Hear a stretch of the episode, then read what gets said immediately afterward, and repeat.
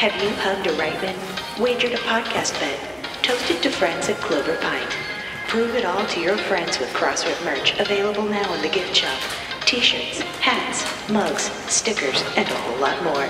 Your purchase supports the show and keeps us running. Go to Ghostbusters HQ slash shop to get yours today. I like that shirt, friend.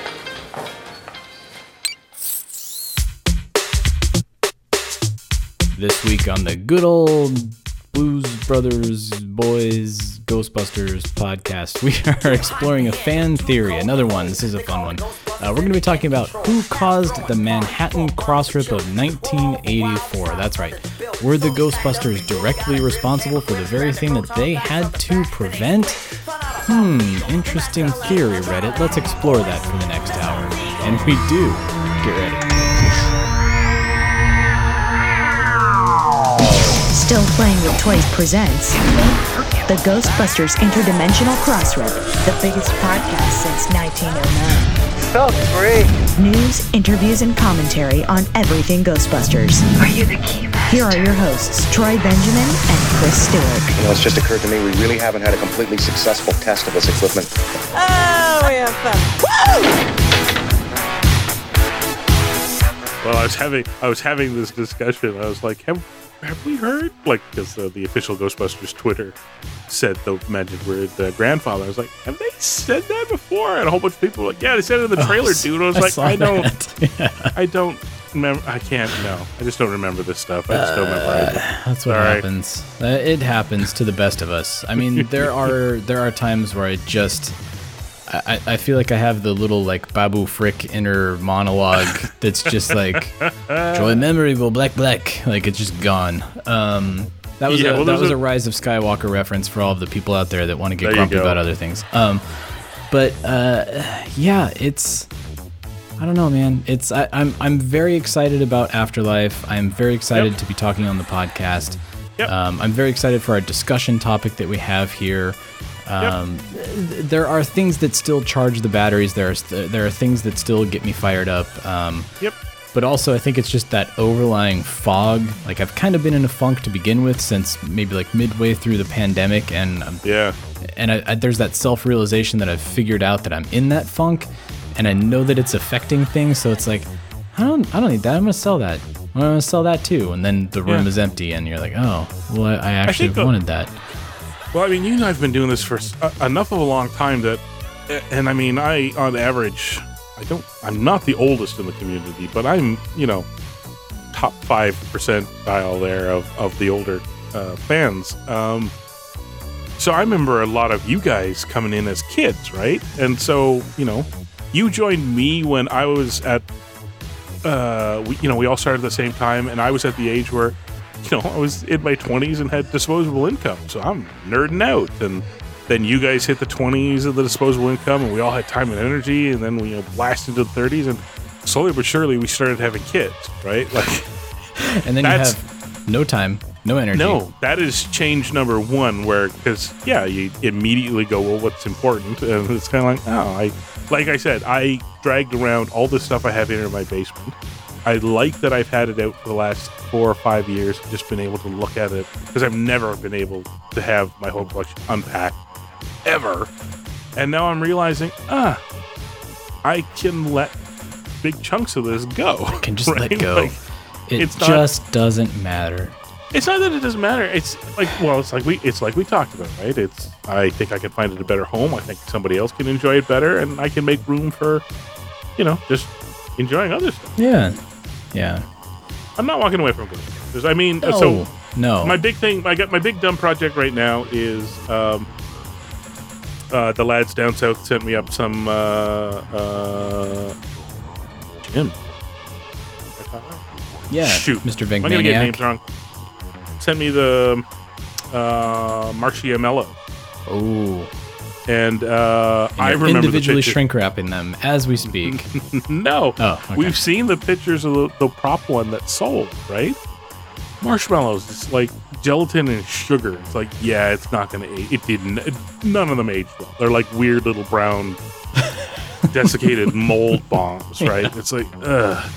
so I immediately uh, carefully cut off the ends, emptied out the marshmallows, and now I'm making a like a printout, a paper or a cardboard printout of the appropriate size marshmallows, and I'm going to slot it in, Ah. and then I'm going to get it framed with the the test uh, screen print. Oh, what a, I movie. forgot you had that. What a great idea. Yeah. right? That's the stuff I kind of want to do. Like the stuff I have and the stuff that I enjoy, I want to put my time and energy into that. I want to go through all my posters and find the ones that spark joy and find them space in a home. Oh, right? man. like, That's- they're, they're they're stored flat. I I barely get to look at them. Like I've got a glow in the dark uh, poster that I think is for the real Ghostbusters.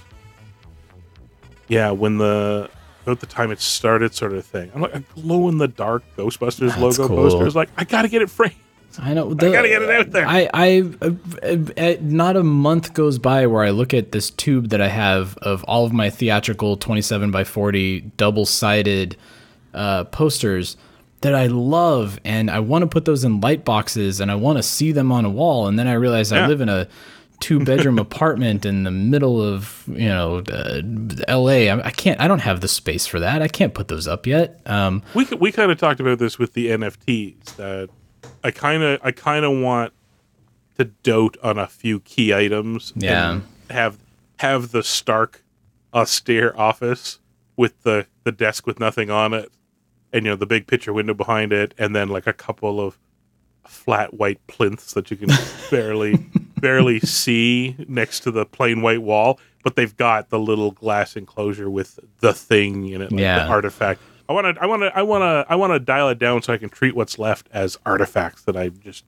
super yeah, as love. opposed to gotta collect them all. Yeah, Yeah. pare it down. But uh, I want, I want my nerd uh collection, sort of like what's his name in The Good Place, with all of his uh Earth knickknacks. my paper clips, there you are. yeah, that's what I want. Oh, the good place. that's that's the show we need right now. Miracle Workers has kind of filled its spot in my heart, Yeah. but um, I yeah. uh, I rewatched the end of that again. Ah, I got to get that on physical disc. Yeah, that's- in case it disappears. what a great That's show. If you guys haven't watched that, watch that because that's that's a good one. Um, and we're we're just because everybody gives a crap and wants to hear about it, we're down to episode or season six on Bosch, and season seven's about to drop this week. that's the final season, if I recall correctly, too. Right? I think they're done after seven. Don't tell me that. Yeah. Uh, sorry. I think that, I think this is the end. I started the whole season with ah, Bosch, Noir, L.A., tough guys, and ended with the dog came back. I gotta go to bed now. Good night. Like this, uh, That's what happens. that's what happens. Um. So yeah, Yeah. that's uh, what. What were we talking about? I don't know. I, here's here's the thing, everybody. Um, we're about a half hour into our recording. You're probably gonna hear about ten minutes of it. Um, that's just what happens here on the Crossrip. Chris and I. This is our our poker night, and uh, the venting usually happens as our warm up. Our warm up is just like, let me tell you why everything sucks, Chris. And then Chris is like, I know, man. And then we go back and forth, and we're like, hey, everybody, here's the news. Uh, so. Um, but yeah, that's actually not what's happening this week. This week we have a conversation uh, that I I can't believe we haven't done yet, especially considering the namesake of this particular podcast. Um, we're going to dive into a fan theory uh, that I actually think has some merit. Uh, this is one of those Reddit fan theories that you usually kind of turn your face you're like, whatever. You, Oh, you there's some real- your brow and you're like, okay. Uh, Yeah. the, the, usually they're the kind that it's like uh, Ferris Bueller wasn't real. He was a figment of Cameron's imagination. And you're like, okay, all right, I'm sure, maybe. Uh, one of the ones that you and I came up with was that Ghostbusters 2 uh, made a whole lot more sense if everybody died at the end of the first movie. And we had a field day with that one. Thank you to That whoever came up with that fan theory because that was a whole lot of fun. This is another one of those fan theories which um, is is kind of fun because it's one of those like, huh, maybe there is such a thing as predetermined destiny.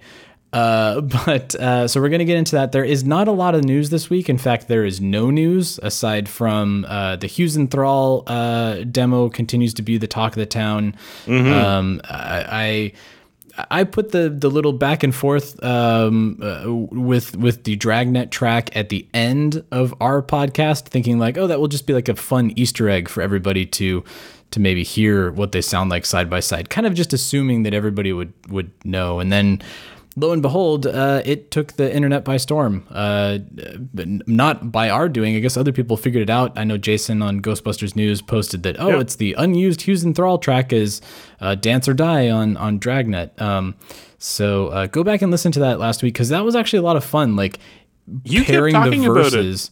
You kept talking about it last week, and I'm like, uh huh, uh huh. Like I just just smiled and nodded at you. I didn't think you were crazy, but I was just like, yeah, Oh, okay, whatever, pal. Because you kept you kept describing it as shades of, and I'm like, yeah. I mean, you know, band sounds like band is not really that okay.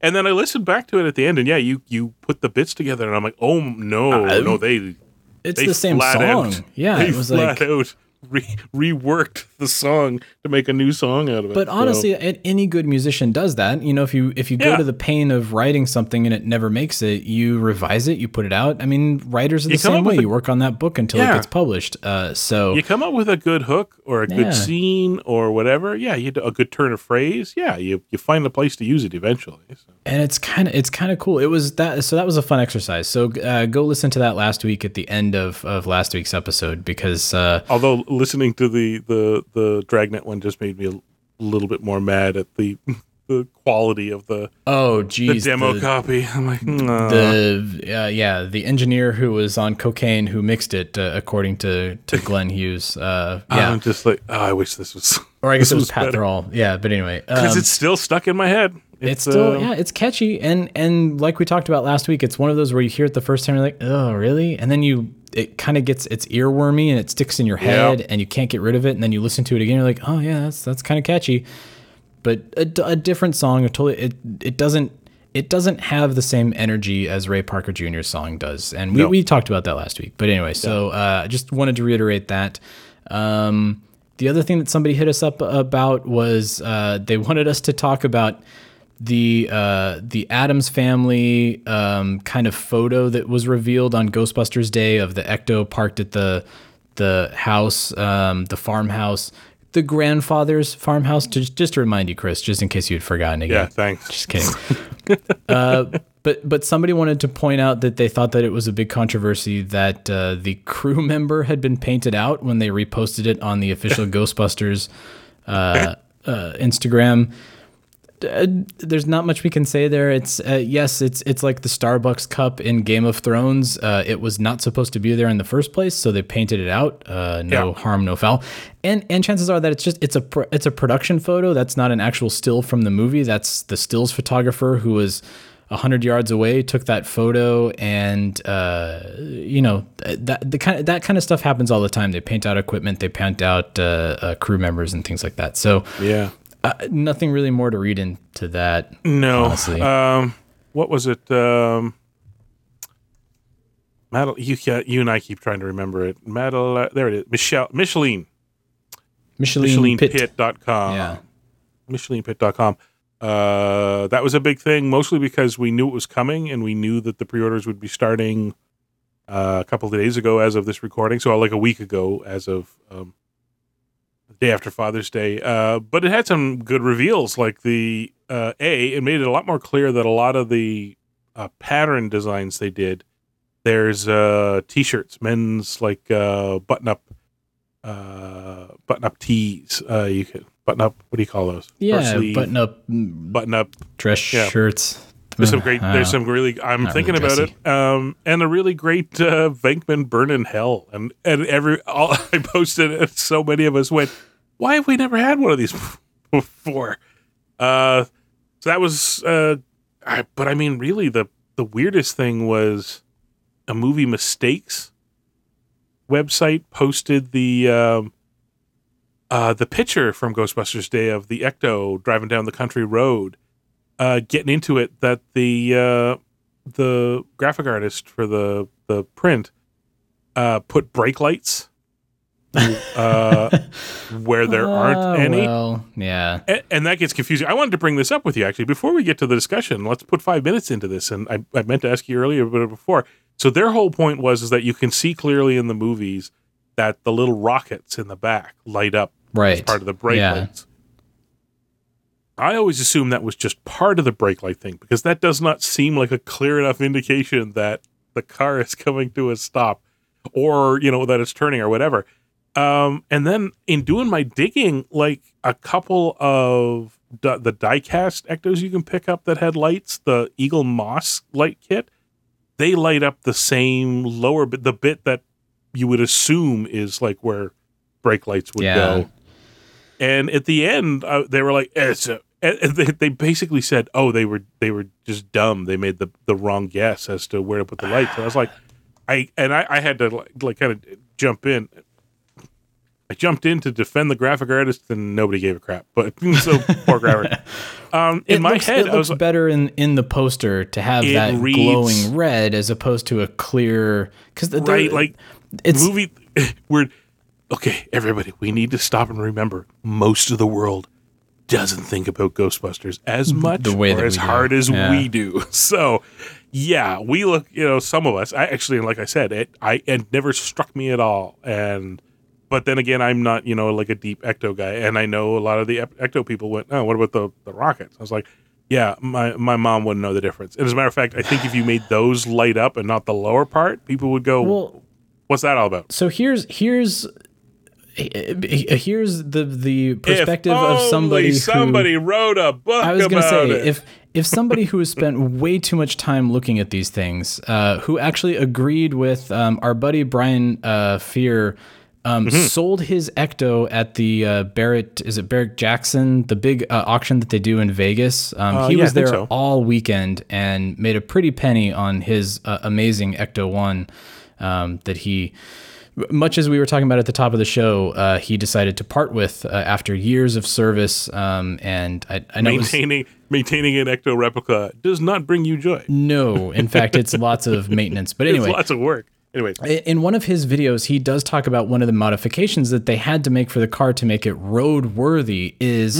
so if you look at those lights, uh, the the two rocket lights are are the the turn signals. There is one that's a brake indicator as well, and then that chrome part that uh, the guys that you mentioned on your your social media that were really upset about.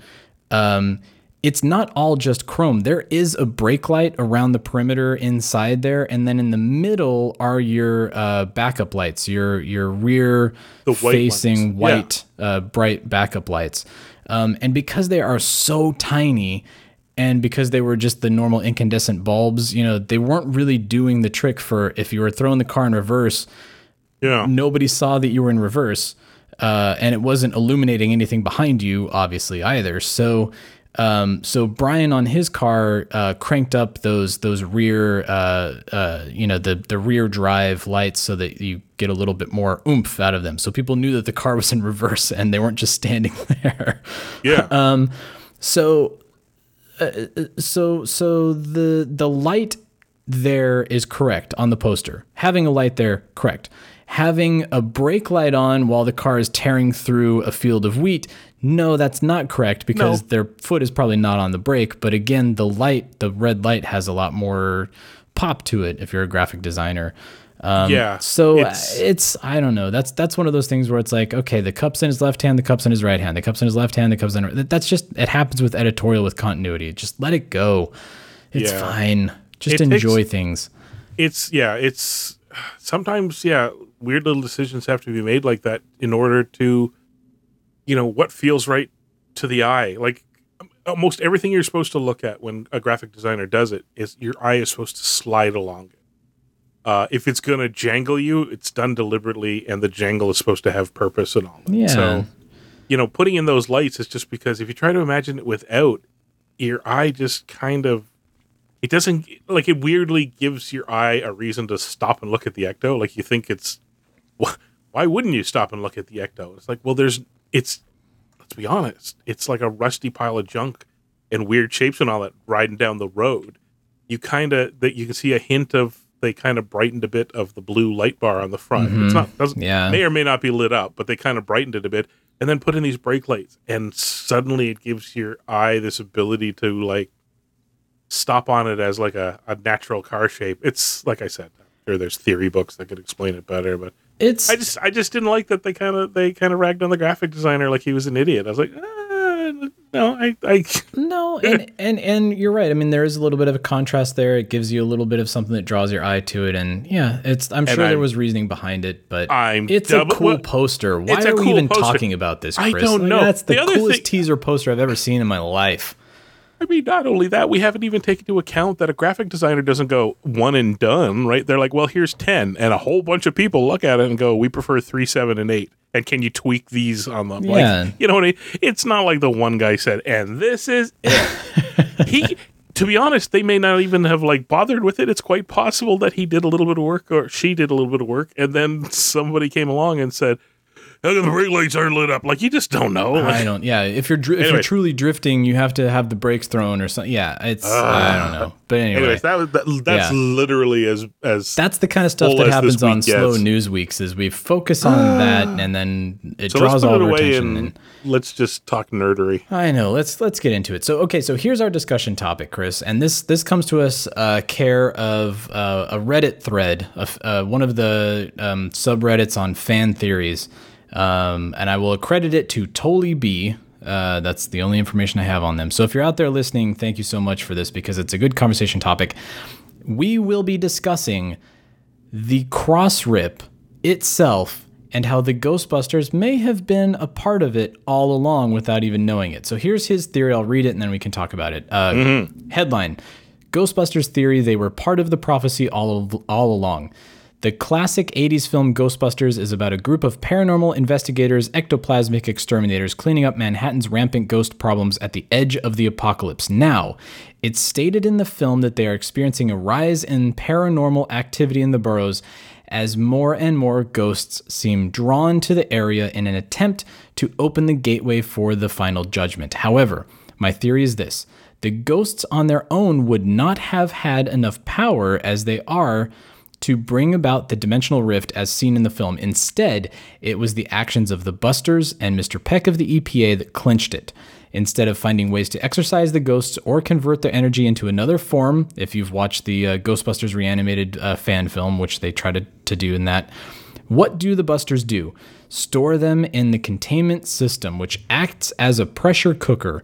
The more ghosts filtered in indiscriminately, the more energy in the system, the more concentrated the ectoplasmic energy, and then at a critical point in the ghost pressure, Peck forces them to shut down the containment system, letting loose the spiritual energy, bringing about the end of the world. The Busters collected and concentrated it, he released it. This is picked up on by possessed Dana and Lewis. If the Ghostbusters had done nothing, the ghosts wouldn't have had enough focus to bring about the end of the world. Boom. That right there that hit me like the the realization that in Raiders of the Lost Ark if Indiana Jones does nothing it literally ends up the same way. Uh, you know, all the Nazis open the ark, they all stare into it, they all melt. End of the end of the story. Uh, this is actually kind of interesting. Uh, if the Ghostbusters would not have gone into business, if they would have not been capturing ghosts, if they would not have been so busy because the dead had been rising from the grave, then maybe uh, Crossrip would have not have opened at 55 Central Park West. Maybe the uh, Gozer would not have had the PKE energy to summon the energy needed to open up that doorway to to to come into our our universe. Yeah. Interesting. It's very it's it's sort of like one of those things where if they would have not done what they did, they also would have saved the world. like they by not Yeah. going into business, if they would have just kept working at the at the uh, Columbia University, they would have been fine. Yeah, I can. I've kind of flipped back and forth on this one, to be honest. Uh, I don't know. I think Gozer. I think Gozer still figures out a way to manifest enough PKE energy in order to open up that portal. Yeah, I kind of. So initially, I was kind of like, no, the temple was. It says right in the movie, the temple was designed to draw in and concentrate. Yeah, it was a- it was a know, big conductor, uh, It's yeah, a big conductor. yeah. It's it's meant to draw in, uh, uh, in ghosts, and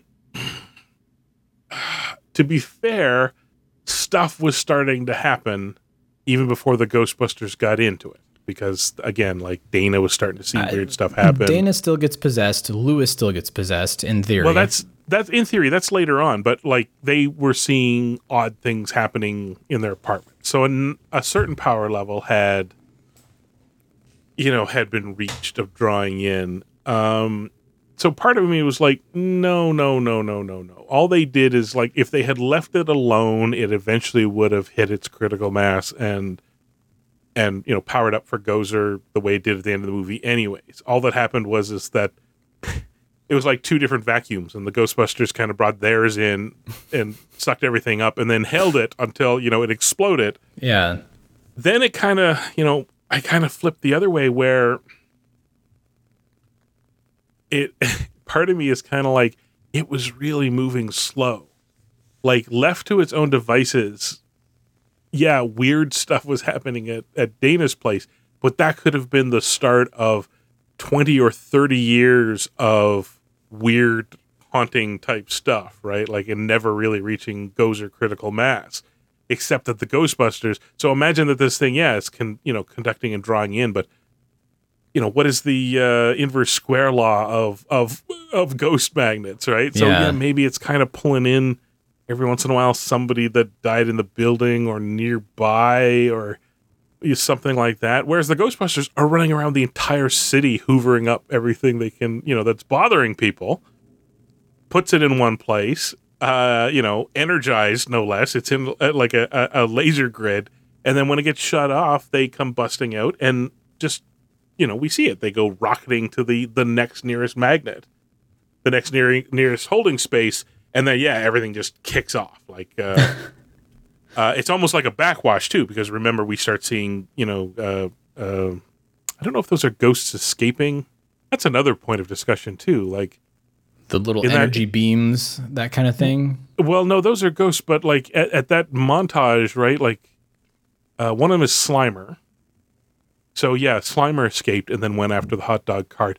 So did they bust the taxi driving ghost earlier, and then in the montage he's escaped and he's back in at theory, it? Like, yeah, because his his purple energy goes through the tailpipe of the taxi uh, and man- remanifests inside the uh, the taxi So- cab. Sure. so weirdly, yeah, they bust out and a bunch of them literally drop to like ground level again and start haunting. Yeah. Whereas other things come go flying to the building. I they I don't do know. So go I- toward 55 Central Park West, but Yeah. that's it, it's almost it's one of those things that I think it's also contingent upon the role that the keymaster and the gatekeeper play in opening the portal door cuz it's it's like one of the things that that I have had friends who who will ask me like, "Oh, you're a big Ghostbusters fan. What was with the keymaster and the gatekeeper thing? Like, so they they had to have sex and then the door opened? I don't I don't get it." And I've tried to explain it several times, and it always ends up being this convoluted mess of like, well, I think that Gozer needed to have some entity on this ethereal plane uh, that then connected to another entity on that ethereal plane to be able to open both sides of the door. Uh, I know it's really it's stupid and it's convoluted, but I think that if they have that connection, if they're possessed, if they are somehow enchanted or whatever by Gozer, and then and the PKE energy uh, conducts on the building and uses the two of them as the key to open the door. I think that that's their role in there. And then past that point, then they become terror dogs. They're just minions of Gozer, and then uh, Yeah. it's it's they're they're inconsequential at that point. okay, well um, let's let's walk through this for a second though, because But that all happens with or without the, the containment unit exploding, right? Because they're already being possessed no. before the containment unit yeah, explodes. this is this is the reason I want to walk through it. They do get possessed, and they are wandering around looking for one another, but it's they're they're, they're not that effective at it, right? Like Lewis runs out, gets possessed, and then is essentially, you know, wandering around like a madman. Gets picked up, you know, driven downtown, dropped off with the Ghostbusters. He has no flippant idea. He escapes in the explosion, is walking around, and it's only when the ghosts enough of them, I guess, fly to 55 Central Park West. I guess we can Yeah, assume wait for a the power sign: all prisoners reached. shall be released. She- she-. She wakes up, and that's when he seems to figure out which way he's supposed to go. It's almost like prior to that, a level hasn't been reached and they're not Hmm. able to kind of home in on one another. But then that's weird. Like again, if like does that mean they could have gotten possessed? Like was he supposed to get possessed in there, and it was just really easy for them to find one another? Well, yeah, I was gonna say, do they get possessed and then they just wander the earth until there's some sort of a sign, or the the energy manifests enough to the point where it does? Yeah, but Uh, that's that's a really weird. Like that basically means is is like you possess a couple of humans who then the world goes well. They've clearly gone gaga, puts them in a mental institution or drugs them up with medication for the rest of their lives. They may never connect. It seems really weirdly inefficient in terms of. So I mean Yeah, that they, could they don't want to send Lewis to Rikers though. Uh, this is too loony. But uh, yeah, it's it's kind of it's tough because again, it's all in the interest of the three act structure that that Ramis Yeah. and Aykroyd were trying to detail. That they needed to bring the Keymaster and the Gatekeeper together. Yes, we should we should stop and and and point out the thing that we've always talked about, which is there are no really good clear rules No, about no. what a, is a ghost and not, and where they. Why is Alice a dead human and Slimer's a him? You know, like like like why are some creatures and Uh, yeah. some not? How does that Which? God, God bless Erik Burnham for kind of going into that a little bit in the Tobin Spirit Guide uh, as to Yeah. why why those things happen because that's kind of awesome, kind of amazing. If you don't have uh, Erik's Tobin Spirit Guide, go pick it up because it's it's a fun read. But um, Does that it amounts to the longer you're out there, the less human you are, sort of thing? Again, uh, which yeah, yeah, and which which which is a good enough one to just yeah to good enough for you know movies and and you can just uh, suspend your disbelief and away you go. But again, given the rough, roughly understood non-canonical uh, origins of Ghostbusters uh, or Slimer rather, I mean he and Alice should have kind of. Um, yeah, Slimer know. Slimer should have looked more like a Belushi humanoid, uh, but didn't. Uh, and it's just You sort of that. we- it's the know animalistic characteristics. I think that's how Erik describes it. It's just like You certain know what I- classes just go yeah. into that that Uh, you know what takes it? You know what? I don't know if we could we could throw it out there and see if the world likes it or not. But we, I think you could go and say that is, uh, it's that old saying about, um, uh, you know, uh, how long you serve. Uh, after you pass on, you know, there's a there's a certain element of of of, your afterlife. I don't mean I don't mean metaphysically. I just mean you as a person in your time on Earth uh, is shaped by how long people remember you afterwards. yeah. If, if if a librarian that everybody's vaguely aware of dies and starts haunting the library, and the librarians keep going, "Oh no, that's Alice. Oh no, that's Alice. Oh no, that's her Alice." memory lives on. Sure, sure. Her memory kind of lives on. She's getting a little weird, you know, but she's kind of remembered. Whereas in a hotel, a lot of turnover, you know, like it's quite possible. It's quite possible the story gets lost, right? It's not. It's not like like because, I mean, he was a guest, which means had he died, he didn't really have anybody close there that like worked there. Whereas Alice would have died, and people, you know, friends of hers and all that, and were coworkers with her there. Does that make any sense? Every- know. everybody knows about the hauntings on 12, but it's been quiet for years. It Uh, quiet for yeah, years. Yeah, anyway. no- everybody's forgotten those stories. But yeah, that's anyway, so th- we, we got to bring it back to yeah, yeah, but the, yeah, but no, I think this is all tangentially related because it's all if if those ghosts exist in those areas, those places, wherever they're haunting, Yeah. wherever they're repeating, um, th- there's a chance that once Gozer figures out, like, okay, now is my time. Uh, Mm-hmm. Those ghosts are drawn to 55 Central Park West naturally, anyway. So, I, I think eventually, after some time is given, sure, uh, all of those ghosts start migrating uh, toward uh, the the giant superconducting antenna uh, that ends up opening up the portal into the other dimension, so on and Right, so okay, forth. so- so it still happens with or without the Ghostbusters. I guess is what I'm so saying. it's it's it's an exponential critical mass sort of situation. Let's say spirit, you know, spiritual PKE energy wise. Um, so you But the know, is it- Ghostbusters expedite it. I guess is what I'm trying to say. Yeah. well, what we're heading towards is that there's a weird convergence of events that shape the way things play out. So, Shandor in the 20s ish designs and builds a building. Got a temple on it. It's all about uh, slowly powering up. and who knows? Again, maybe we'll find out in the new one. But I guess there's always given the Lovecraftian angle that yeah, maybe he. he uh, it's very uh, Charles Stross Laundry esque, by the way, that it's quite possible that he built this temple and all that. And rather than waiting for ghosts, uh, just a last sacrifice will do it too. You know, like that's certainly. But whatever, he doesn't get to do that. Uh, he's arrested for the crazy ass stuff he's doing in the background. Doesn't get So to finish his work or whatever. Sits yeah. there for sixty years, uh, slowly sucking up whatever PKE energy it can. Uh, and I, like I said, I would argue that there's kind of a distance thing. It's not like it's drawing it in from around the world. It's you might even be able to say it's can barely draw it in from the other boroughs. Like it's just slowly.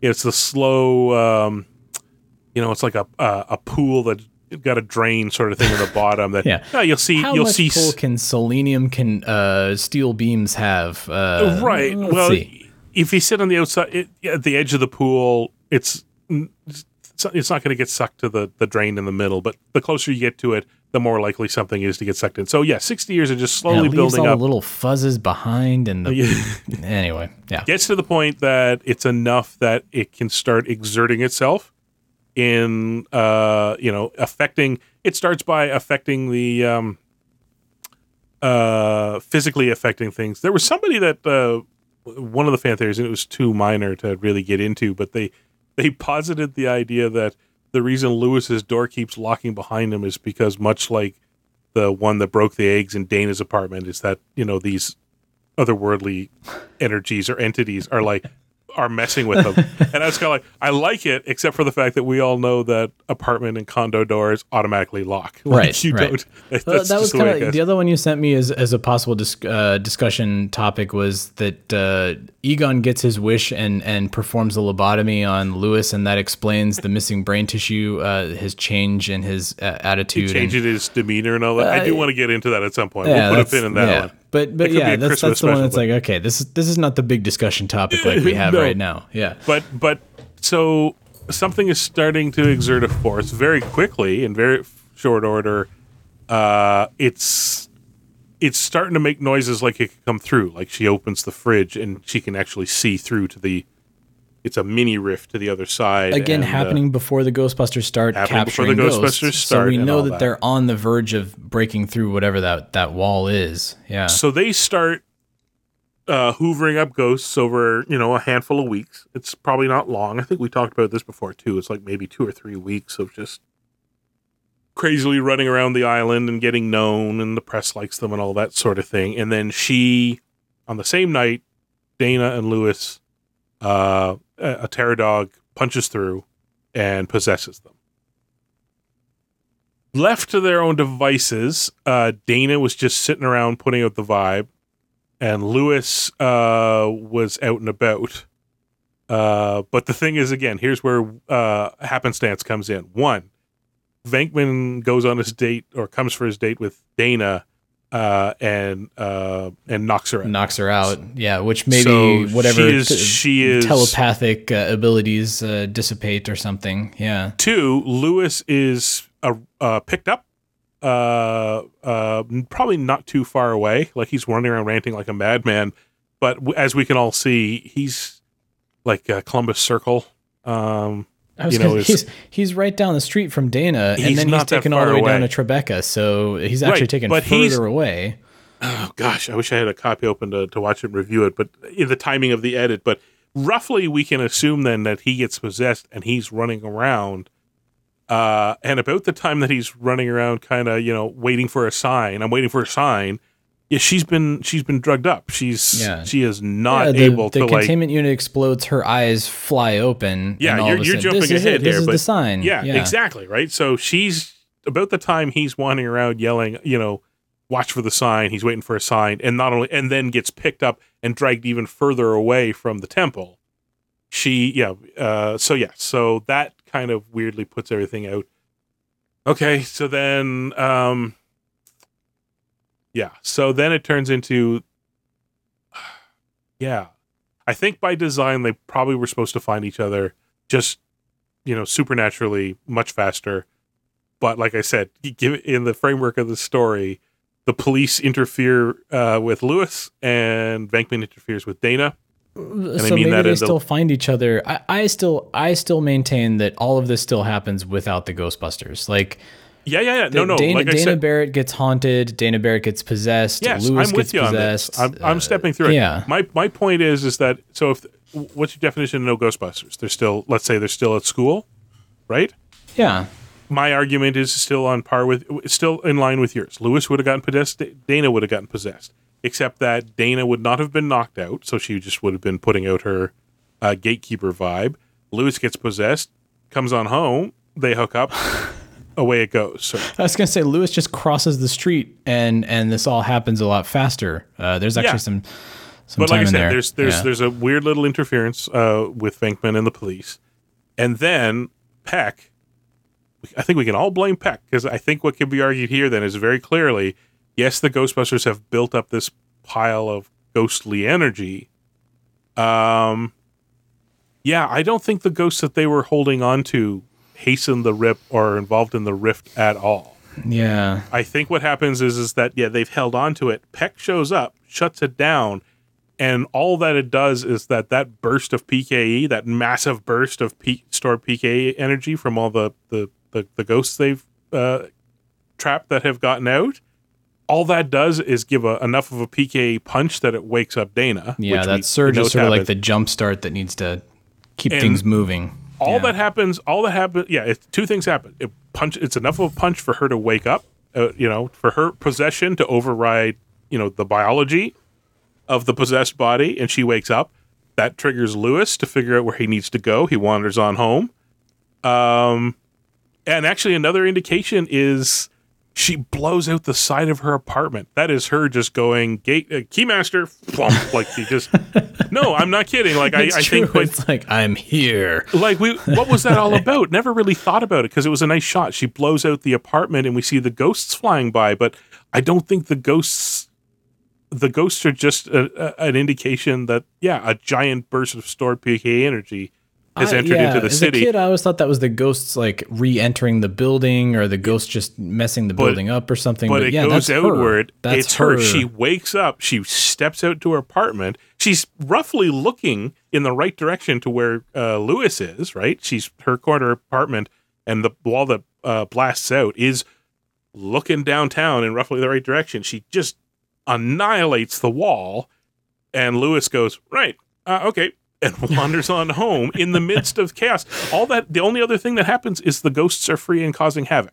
That's Yeah. basically it. That was They like go- her siren call to bring him home, basically, and then yeah, so yeah, they hook up. Uh, so yeah, if they hadn't have been there, they would just would have hooked up faster. It would the the critical the critical amount for the the terror dogs to come through uh, would have been achieved because it had nothing to do with the Ghostbusters. It was happening anyways. They possess, they hook up. It it triggers the temple, and yeah, Gozer just shows up. There's a cloud over the thing. He announcement to the city of choose the form of your destructor. It takes one random person to go.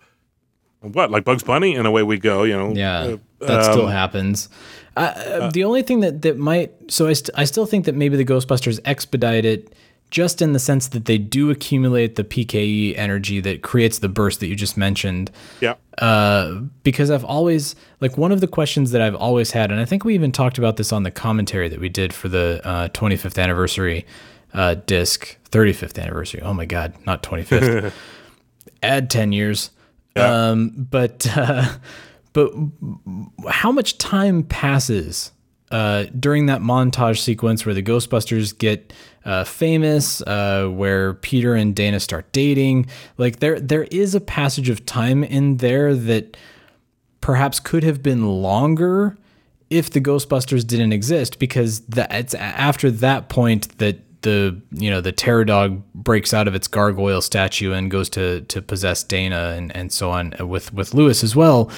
Uh, maybe that part does take a little bit longer. Maybe that maybe they needed more PKE energy on that rooftop in order to unleash uh, Vinz and Zuul to uh, to go do their their deeds. But well, where would it have where would it have gotten it from like really the the the, the timeline uh you know from the start of the movie to the terror dogs uh ar- arriving uh at the apartment and possessing Dana and Lewis would have just happened a little bit later. I would think. Like, Why if- would it happen later? Like I don't I don't know that Hmm. Oh, I you're don't know right, that- because that that the the terror dog is released.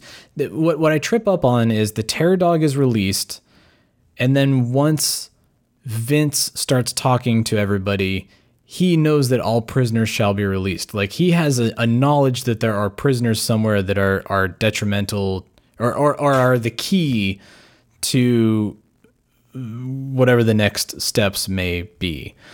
So, maybe. Although then the argument is is then why didn't he free them? He was taken Yeah, literally He's there. to the switch. He's standing in front of the switch. Because it's And better ag- drama to have Peck do it. of course, Um, right? But yeah, yeah. uh, I I always thought that all prisoners will be released. I mean, yeah, it could be the that. It could also just mean everything on the other side of Gozer's rift, right? Like, oh, I guess that's uh, true. Is he talking about the prisoners that are on the other side of the door? yeah, So Gozer coming through, opening the portal, the two worlds merge, uh, and and those are the prisoners on the other side of the door. Uh, Yeah, that which makes is- more sense. Yeah, it's it's it's wording then that makes more sense too. That the things on the other side are extra dimensional ghosts uh, and entities yeah, rather than ghosts. That right? makes more sense. And yeah, they would have the nothing going on in the world would have altered the timeline uh, up to them getting possessed. I think the only thing that really trips it up is because the Ghostbusters are there and interacting, and then the police as well.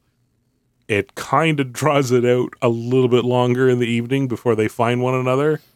Uh, into the next next day, really, and overnight it takes them to get back to one another. Uh, and then Peck unleashing the ghosts seems to kickstart everything back to the way it was supposed to be going. She broadcasts to the to the gatekeeper or the keymaster. Keymaster uh, shows up and they do what they're supposed to do to uh, unlock Gozer. Uh, although I would take it one step further that without the Ghostbusters, I th- I would posit that Gozer because Go- we saw Gozer was talking to the crowd, right? Gozer was broadcasting psychically, telepathically, uh, voice of God, like we don't know, but Yeah, the big booming voice is like, you know, here, here, here's Gozer. Choose the form of the destructor. and, one of and the I- Hare Krishnas gets to choose the form of the no, destructor. well, here's yeah. here's the thing. I was thinking about it as we were talking here. I think what would have happened is that Gozer would have went, uh, taking a, a, a random sampling, like just basically the average sampling of all the mines nearby and in the city and all that, which would have been afraid and scared and thinking of it's you know the worst thing. Uh, would have I like the uh, you know what I like this idea. I like the idea that it just you know it a bunch of a million brains going oh no our our worst nightmares and it goes great. Well here comes the skeleton climbing out of the Uh, uh, yeah, then you see the Bernie the- Wrights and uh, yeah, Yeah, that. wh- But the problem was, is the Ghostbusters were standing right at the door, and went choose the form of the destructor, and four human brains that were right there went, Yeah. okay, don't think of anything, and Ray went Marshmallow Man, and then away who, it goes. who was also the duly designated representative. right? That's the other Uh, thing too. So yeah. it's like, well, this is the guy who wants to choose the form of the destructor. Yeah. All right, here you go, there pal. you go. So. I, th- I think the theory is right. Well, no, the theory is wrong because the theory uh, argues that letting the ghosts go is what kicked everything off. I think you and I have stepped through it enough that it was going to happen. I think it happens regardless. I think no matter if the Ghostbusters do nothing, that there is still a cross rip. There is still a rip that crosses the two dimensions together and If- brings if- Gozer yes. into our world. if if if Peter's going to Dana's on a Thursday, uh, if the Ghostbusters didn't exist, if he didn't run into her or he wasn't a Ghostbuster, yeah, the apocalypse would have happened Thursday evening. As it happened, because the Ghostbusters existed, uh, Venkman showed up and drugged Dana, and Lewis was picked up by the police and lost and couldn't psychically home in on Dana. It got delayed over till the next day because it was daylight. Uh, and then yeah, and then Peck Yeah. kind of put. Funnily enough, then if Peck hadn't shown up, how long? Like I think Lewis and Dana may have just ended up in in in you know uh, mental health care. Like it's At And the least apocalypse until would the have been- PKE surge uh, got to the to until the point something where, got yeah. something happened big enough to kick it all off. Yeah. Yeah, I mean, I think uh, so. In in reading the Reddit comments underneath this this thread, one of them was like, "I think you're confusing the cause and the effect. Uh, that you know, the ghost, the the rise in the ghost population was because Gozer was coming in the first place. So it it doesn't matter if they're accumulated in one place or not. The cause of them manifesting and rising from the grave uh, is Yeah.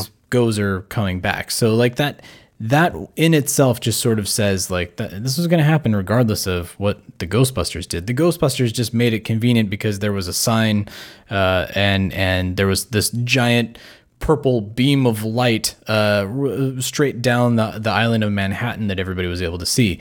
Yeah.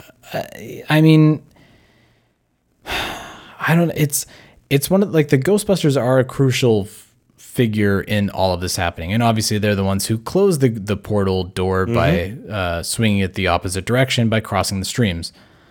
Do they destroy Gozer's universe? That's that's one of the other fan theories that you sent to me. So when they cross the beams and they close that Yeah. door, the giant explosion. Uh, there was a fan theory that construed that as that's Gozer's dimension just obliterating itself. That that is them destroying literally another dimension. Um, yeah, this is where it, it gets a little vague because the the wording about Egon's plan is we're going to fire particles into the other side, and it's going to reverse a particle throw, flow that'll uh, draw the doors closed. Although that could be that it could be a heck of a lot like the barometric pressure on our side is pushing the doors open to the other dimension. If we can just get the wind to go the other way, um, and then if that, but if we don't do it right, it's gonna blow up the universe. There is kind of this. It it could be that Egon didn't really get into the the nitty gritty of it, and all he's literally explaining is is if we do this right, we're gonna cause an ex, you know a massive door- explosion door on the other side. ways. Yeah, Yeah. If we if we set off an explosion on the other side, which is what happens, uh, and there is that like the fire that uh, roasts uh, Stay Puft's head and all that. There is a giant flow of energy and wind and explosion. Yeah, maybe that just slams the doors shut. And if if we do it wrong, well, that massive explosion happens on this side and then everything goes wrong sort of thing i i, I do kind of like it um this one asks then how much do we want to like loop in um uh the sec- uh the video game uh because that one pre- and then we'll leave the comics out for now because the uh, the comics kind of uh, maintain that that dimension is is not not dead um the video game maintains that uh not dead and do, uh, who knows what we see in Afterlife? Maybe this is like a continuation Yeah. of things. Where we're like, well, no, that's obviously not dead. Uh, yeah, this one this one may who get knows? proven wrong inside Yeah. of five months here, but um, uh, I don't know. I mean, I guess I kind of like it. I kind of like the idea that it's kind of the all right. We have a grenade. The plan is is that I'm going to pull the pin and I'm going to throw it, and if I get it, my aim is true. Uh, it'll do a a thing and slam the door shut, and we are all good. If I do it wrong, it's gonna bounce back, and we're all gonna blow up. Like I, I kind of like, I kind of like that. I, but yeah, it's this. We, there is a separation in the language as he t- talks about it. That one thing is we're going to try and set up a particle flow, and again, what is that? Are you talking about the particles of the beams drawing Yeah. it back closed? Um, are you The- talking about the atmosphere on the other side flowing? Um, yeah there, there's there's a little bit there that's way open to interpretation. And and even in in trying to describe the theoretical science between crossing the streams in in books in book form like when we were doing it on the ectomobile manual it was kind of like well what would a particle reversal entail? And why does that Yeah. happen? Uh, the the thought was that it would cause an explosion in the cyclotron because it's reversing the flow of the the positron collider that's throwing these these uh, uh, positively charged uh, uh, energy uh, out into the world to combat a negative decaying energy field uh, and and make it decay at a, at a more increased rate to wear it out, right? Okay, that makes sense. And then if you back that up so that it like reverses the flow back into the cyclotron, it explodes on your end. Uh, th- that in terms of of of a flow chart makes a whole lot more sense than whatever happens on the other side of that door that causes a giant explosion that closes the door and reverses it. Egon Spengler, genius of a scientist, uh, obviously not a podcaster uh, doing uh, an I Love Lucy or whatever a podcaster he he might be doing. He he probably had a better grasp on this than you and I do.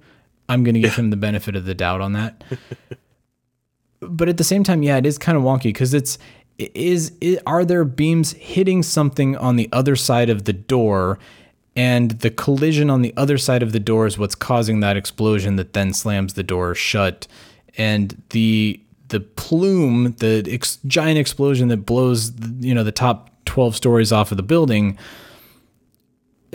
Is that just a result of what comes out of the door? And on the other side, yeah, there was a massive destruction uh, of which we will have never known. Sure, I'll give them that. Okay, that makes a whole lot of sense. Did it destroy Gozer's dimension? Probably not. I don't feel like that was a a dimension a apocalypse event. Uh, giant explosion, sure. Uh, catastrophic, sure. Don't think it destroyed an entire dimension and maybe just close the door, but they can always punch another door through it.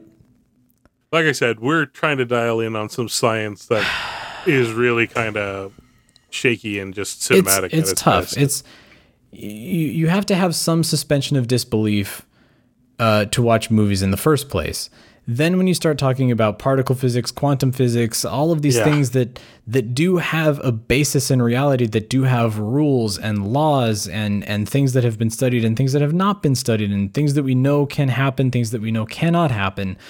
yeah. Once you introduce that into again a three act story structure of a movie, uh, you know, uh, Ghostbusters answer the call. It's like, well, crossing the streams didn't work. What if we blow up one of the nuclear tanks on top of the Ecto One? Yeah, that'll do it.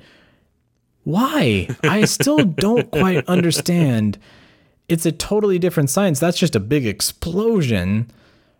Uh, It's not necessarily reversing a particle flow, but oh, okay, just go with it because it's it's for the interest of the fun of, of the Yeah. story. Would a nuke have done the same thing? Like, what's Yeah, yeah, In the exactly. first If they would have like- just shot a nuke through the door, uh, forget that have they have it- proton packs. Like, would that just do it? I no, I don't why? think so. Why did they have? Why couldn't they just concentrate the beams converging on the other side of the door? Why did they have to converge them right at their like on their side? right at the tip of their throwers like ex machina. But it, Yeah. it, it, it, they needed something in order to close that door. They needed the big dramatic explosion. They needed, like, again, for the interests of storytelling, they needed this, uh, and they kind Yeah. of bent the the science to to to their will.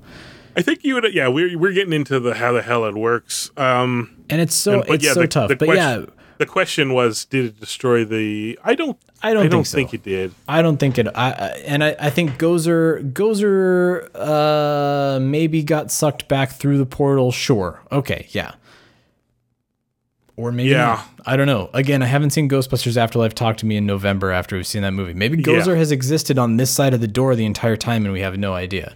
I think we dialed in on the first fan theory way more satisfactorily than we did with the second one. The second one is uh, question mark. Yeah. First one, uh, don't necessarily agree with. I think I think you and I both came to the to the decision that yes, all of this still happens with or without the Ghostbusters. The second one, uh, I don't know. I don't know. It's Come back to that.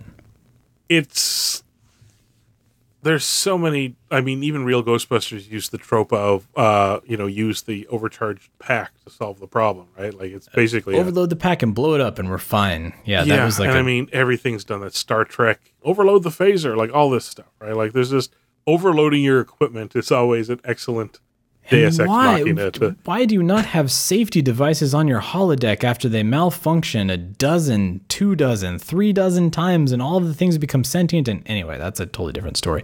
Yeah. So I I mean I think does it destroy it? I don't think so. I think I think there's enough wiggle that you can pick whatever you feel best with. But I like to think that what happens Yeah. is is the only way to get the the particle stream they needed was to uh you know to throw all of theirs together to you know amplify one another uh hope that it didn't blow up in in their universe and they got the effect they wanted which is a this a a particle reversal to close the door, which this could just be a fancy physics way of saying, you know, a particle explosion. like we just we and so yeah, I think I think I think it I think it I I I, I choose to believe that it worked the way Egon wanted, which was Yeah. the big bad thing to I would have to assume if the big bad thing happened on the other side with the you know for the, even a fraction of a second that the door is open oh man like i i don't think it would have like you know blown marshmallow all over the streets and the ghostbusters you know getting singed and all that i i i think at best that would have leveled a couple of blocks of the Yeah, surrounding new york yeah. area. Um so yeah i choose to believe they got the the the overcharged particle effect they needed to slam the door shut. Uh yeah the the resulting explosion um yeah blew through the door as it closed it kind of roasted gozer in marshmallow form uh, whatever that means for the the ghostbuster as a uh, gozer as an entity. Uh, it was enough that the guys could hide behind a heavy marble uh uh what do you call it? Their uh, what are those? Their uh, sacrificial Uh, uh, yes. Uh, thingamabobs. By the way, that goes back to my last point that Shandor wasn't going to wait for ghosts to happen naturally. I think I think there's a good argument to be made that Shandor was more than prepared to yeah, what was that uh, bench up there for? cottage Yeah. industry himself some ghosts on the spot. Uh, anyways, he um, yeah, they hide in a nook, heavy marble nook. They they it you know they they managed to survive and uh, yeah, uh, we're we're over and done with. Did it destroy the Gozer universe? I don't think so. I don't think also so. like that Yeah. because it allows us to maintain, you know, the thin veneer of you know the story elements of the third uh, from sorry not the third but from the video game whether that survives contact with the afterlife script we don't know it also more than happily lets all of Dan Schoening's and Erik Burnham's work on the comic series continue as they laid it out, right? So Yeah. There are No. other there are other dimensions, other universes out there. Yeah. I say no. No. Now, there is a fan theory where uh, Egon watched that episode of Columbo where he goes into the, the gentleman's club for people with high IQs and he notices that the door slams shut uh, because the window is open just a certain amount and the draft ends up. Uh, uh, Is, that's is there a fan theory or is this a you? This is a me theory. there we go. That's We're going to talk about it for another hour. I'm just kidding. Don't wait another minute. Pick up your phone and call the professionals. Go, go, Ghost stoppers. I'm sorry. We'll do it again. We want to hear from you. Leave us a voicemail on our call-in line at 470-242-4742. That's 4702-GBHQIC. We also have a Facebook page You do? and Twitter accounts. Spence is dead. No kidding. Just give me the address. Search Facebook for. The Ghostbusters. Interdimensional crossrip. On Twitter, look for Troy at Ghostbusters HQ and Chris at Proton Charger. What the hell are you doing? If you like what you hear, please take a moment to give us a review on iTunes. Be sure to recommend us to your friends. That makes good sense. Don't wait another minute. Pick up your phone and call the professionals. Once again, our call-in line is 4702-GBHQIC. That ought to do it. Thanks very much, Ray.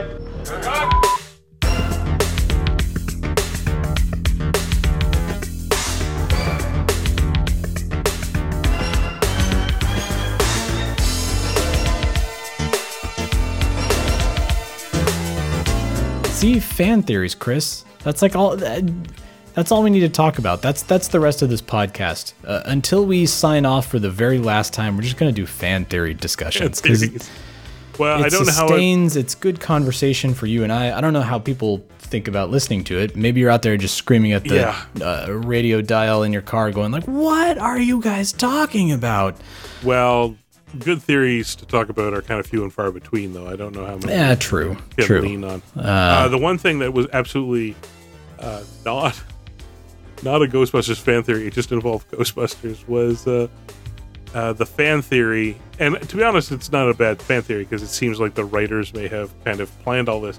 There's a lot of indications that uh, uh, Brick in uh, Anchorman is from the future, which explains his confusion. He's a time Uh, traveler. Yeah, he he makes references to like he he his uh tense is weird. Like he he relates to I remember this one time 10 years from now, like apparently. I'd have to go back and watch the movies to confirm that all these things exist. They mentioned that he gets a ray gun from somewhere, but the best is I like I said I got to go watch it. They they said he references Ghostbusters, which is like uh you know a decade to come after the uh, uh, oh, he um, does in the first movie. I don't know. I liked it. Just I got. It's a good excuse to go back and watch both Anchorman films. Uh, but yeah, the rest are. There's a lot of. There's. I mean, there's a lot of wishful thinking ones. Like, uh, Vigo was a a, a Gozer worshiper, uh, and I'm like, okay, Uh, okay, Mm. uh, maybe. Yeah. what what holds that up? Not a lot. Okay. I mean, I guess if you wanna. Uh, other ones just kind of fall apart and really immediately. Like there's is, this is that, and it's like, what? But this No. is this is what fans should be talking about. To be completely honest, like this is this is what fuels me and why I logged in in 1995 or whatever Yeah. it was to to talk with fans was just to talk about crazy stuff like this, fan theories, trying to dissect things, trying to just uh, spin Yeah. a tiny little detail out into this giant ball of yarn. Well, somebody tried to. One of the theories they tried to argue that uh, Billy Madison or Happy Gilmore, I can't remember, but one of the Sandler movies is in the same universe as Ghostbusters by arguing that um, Slimer, the the glutton uh, ghost who happens to drive a bus in the second movie, uh, was um, Chris Farley Farley and who was a yeah, gluttonous was bus Billy driver Madison. in Billy Yeah. Madison. And I'm like, eh, no. Uh, just because there's two bus drivers, I don't It's know just- about that. that's but a little- a little- the a ones that are always there. like, well, these movies are in the same universe. It's like, oh, okay, yeah, but I mean, but yeah, there are some corkers. Like the fact that, I mean, we got an hour out of uh, Ghostbusters 2 is Purgatory. Like, holy cow. I still And- want to talk more about that one. I feel That like I have so much more to say on that one. If but it yeah. wasn't for the fact that they finally made a third movie, I was like, that one kind of haunts me still. like, were they really dead? were they really? Ivan kind makes Jason, sense. you would tell us, right? Like, Um, the second question we dealt with, to be honest, I thought it was going to be the other way around. I thought we were going to put more time into that one, and, and that one more. I kind of thought about it. The more I'm like, oh, this one's kind of eh. The it's, the yeah, one- it's kind of funny how that naturally I happened. really, Yeah. I'm with you. I being the fan and like what got me really excited is stepping through the first movie timeline to check things against one another against this theory of you know the the stored ghosts are what tra- and it's like no they didn't they didn't hasten things not in the sense that it it was going to take a long time to happen all on its own i and rather we kind of figured out that no it was going to happen about 12 hours earlier if the ghostbusters hadn't right. been involved Yeah. um, if Thorazine was not a part of this, uh, yeah, yeah uh so that was i love those those were that's good. Um, well, what do you got in terms of a, a final thought for this week? Anything? Uh, my final thought uh, is uh, to all y'all out there. Mostly, I believe it's uh, uh, who was it? Was it JD Raymer? Uh, somebody posted. It, yeah, I think it was him. Uh, he started with his Back to the Future, and I kind of uh, yeah, it is JD. So shout out to JD. My final thought is he uh, he shrunk wrap his uh, his Ghostbusters cereal, and I couldn't be more proud. Look what you've started. That's right. It's- JD JD was like, "Oh my good." god, what have I done?" And he's just shrink wrapping everything. Uh, and then Well, he yeah. asked us for tips, and I was like, you know, the funny thing about shrink wrap is that it's named shrink wrap, but you got to wrap it first and then shrink it. So it should really be like wrap shrink. Wrap shrink. Yeah. Yeah. Uh, but shrinking wrapper? Shrinking wrapper shrinking. We could. Uh, my final thought is let's start the rumor that in England they call it shrinking wrapper. um, which might be true. You Which don't is know more that without looking it up, that. do Yeah. you? Do you? there are no fans No, of Ghostbusters in Great Britain that can contradict me. Uh, Uh, get ready. Here we go.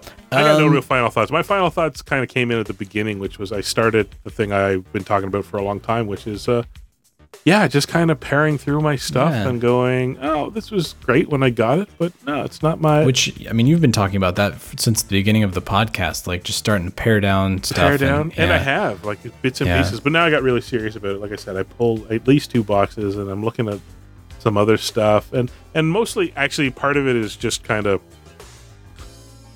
Uh, you take all the time you need to say goodbye, honey. Thank you. like it's just some of these things that I have to come to a realization. So one of them is is um, one of my prides and joy is um, I still haven't decided what to do with it, but it, it doesn't quite fit the criteria. Is um, the I talked about it before. The Sears and all that used to have the mini versions of their camping gear right. Yeah, because the yeah. because the outlets couldn't have they they were just tiny little.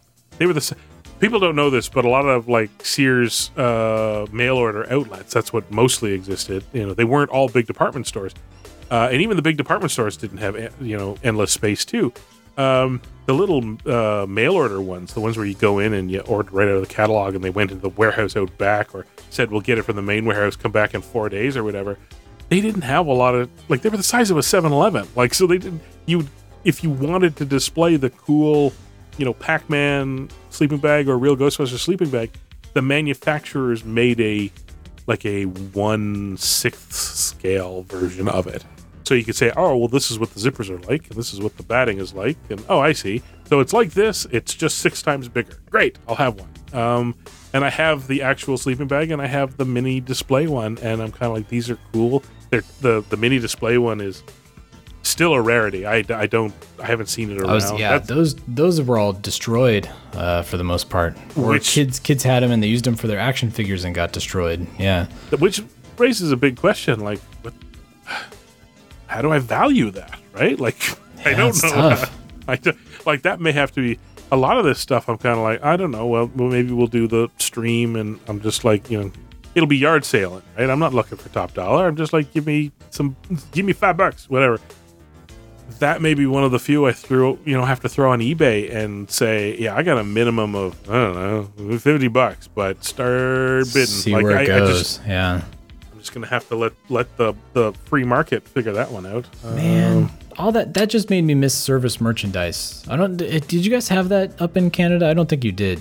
no, But s- service merchandise, they had their like J.C. Penney, Sears catalog, and but it was Amazon before Amazon. You would just go and you would tell them, "I want this, this, and this," and you'd go stand, and it would come out of this like conveyor belt, and it would come down a chute. yeah, Uh, Yeah, because there that- was no storefront. You literally just went to the warehouse and you told them what you wanted, and then it shot down the thing. Uh, yes, this was this is what the Sears stuff was like up Yeah. here, and I think probably Sears had the same model down there, but we, we didn't have this other one you talked about. But it was exactly that. You'd walk in, there'd be a small amount of display space. There'd be a couple of like you know bank. Uh, you know, filling out your deposit slip. Ask your parents, kids. Um, and they'd have the multiple copies of the catalog and you know the order sheets and you know the little tiny golf pencils and you would just go through it and write out the nu- you know the the numbers i need two of this you know bar you know this code number or whatever uh, some of it they had in the back and if they didn't they'd be like and you can come pick it up in three days Yeah. because we have to get you know ontario to ship it to us or Toys whatever R Us did that for a while too. Like you'd go and you'd pull the the ticket out of the sleeve and you'd go back to that fulfillment uh, loading dock and they'd be like, "Oh, sorry, it won't be here for another three days." Or they're like, "Oh, here you go. Here's your giant turtle shelled sandbox because we Yeah. can't put these out on the shelves, obviously." Yeah. I wonder sometimes if in another, you know, 10, 20 years, we don't slip back towards that, but just as an extension of online shopping because um, they're all kind of married to that point right now. I go to Canadian Tire's website, I see what they've got. They go, this is, you know, you can punch in the order and then say, I'll come pick it up there. Uh, especially in the last year when they're like, not only can you come pick it up, come pick it up and call us and we'll bring it out to your car, right? Yeah. Like, at also, certain please save the poor UPS guys back by not delivering a bed to my house or Right? something. Like, yeah. So how long until, especially in a world where people are kind of like, I maybe I don't want to, you know, pay Amazon for Prime stuff. Maybe I'm more than happy to buy with other retailers that I could just drive down, say, tomorrow. Like a lot of the times, if I'm ordered something from Staples or something in the morning, I get the call by the afternoon. I could just Yeah. drive down and that, that that beats Amazon, frankly. like I just had to drive down and pick it up. So I'm kind of curious, and it didn't need as much space. They, you know, they weren't trying to put on this fancy, dis- you know, showy display for you. It was quite literally, you see the thing in the magazine and you want it, then come down and ask us. We'll get it out of the the warehouse, and away Yeah. you go. You're done. You're happy. Bring back the Wish catalog and Oh, Toys R Us, I please. miss that so much. Ah, that's They the tried. fin- that's the final thought. Bring bring back Bring- yeah, those two things. Please. I'm all for that. That's Yeah. actually one of my. Um, I would collect. Speaking of my collection, I'd collect more uh, wish books and all that. Uh, frankly, just because those things were fantastic. Ah, they're so They're cool. just so- they're such time there's- capsules. They're so rare and they're so expensive because there are people that are not affiliated with any particular fandom that just want to collect the wish books. Like, Right. it's its own collection, And all they're on its rare own. because I would tear the crap out of those things and draw in them and circle them and Yeah. Well, we Yeah. talked about that, like the the the packaging for that British uh, Easter egg. It's like I only saw one, and it was in rough shape because yeah, kids just went chocolate egg. uh, I still have no idea what the someday this will be a collector's item. I will not eat this chocolate egg. No. I I've only ever seen the box. I have no idea what the egg looked like because the foil didn't survive. Right, Yep. like for for however it Neither managed did to the surv- chocolate. Neither did the chocolate. Um, but yeah. I have no real final thoughts. I think as as time goes goes on, my, you'll be like, "What's your final thought?" And I'm like, "Is the movie here yet? Is it time? Is it Can you time?" see it? Yeah, that's fine. Uh, but we do want to hear from you all out there with this fan theory. This is a good one to get some voicemails on. Uh, let's start Send the social media own. chain. What do you guys think about this one? Even though it is a five-year-old Reddit thread, let's bring it back. Let's Bring just back. totally necro post Uh, that thing. Hey, you got any theories? Share it with us, 'cause we- Please. yeah, you got a we'd theory love to because we want it. to talk about it. Uh, so if you've got a crazy theory or even a, a theory that you think is pretty solid, hit us up on the voicemail and uh, we might discuss it uh, here on the show. But uh, all right, Chris, until next week, uh, we're moving into July. We've got some fun stuff. We do have that Ross May episode we talked about that I'm really excited for everybody out there to hear. But uh, Yeah. fun, fun things coming. We also will be going back to building our Eaglemoss uh, models. I swear to you. Uh, keep watching the YouTube channel because we're going to start throwing uh, some stuff up onto that. But uh, until next week, here on the Proper Podcast, we'll see you on the other side. Thanks for joining the Ghostbusters Interdimensional Crossrip. Visit us at protoncharging.com, ghostbustershq.net, and stillplayingwithtoys.net. That used to be one of my two favorite shows. Anything you're doing is bad. I just want to let you know that. We'd like to get a sample of your brain tissue. Next week, though, hairless pets. Weird.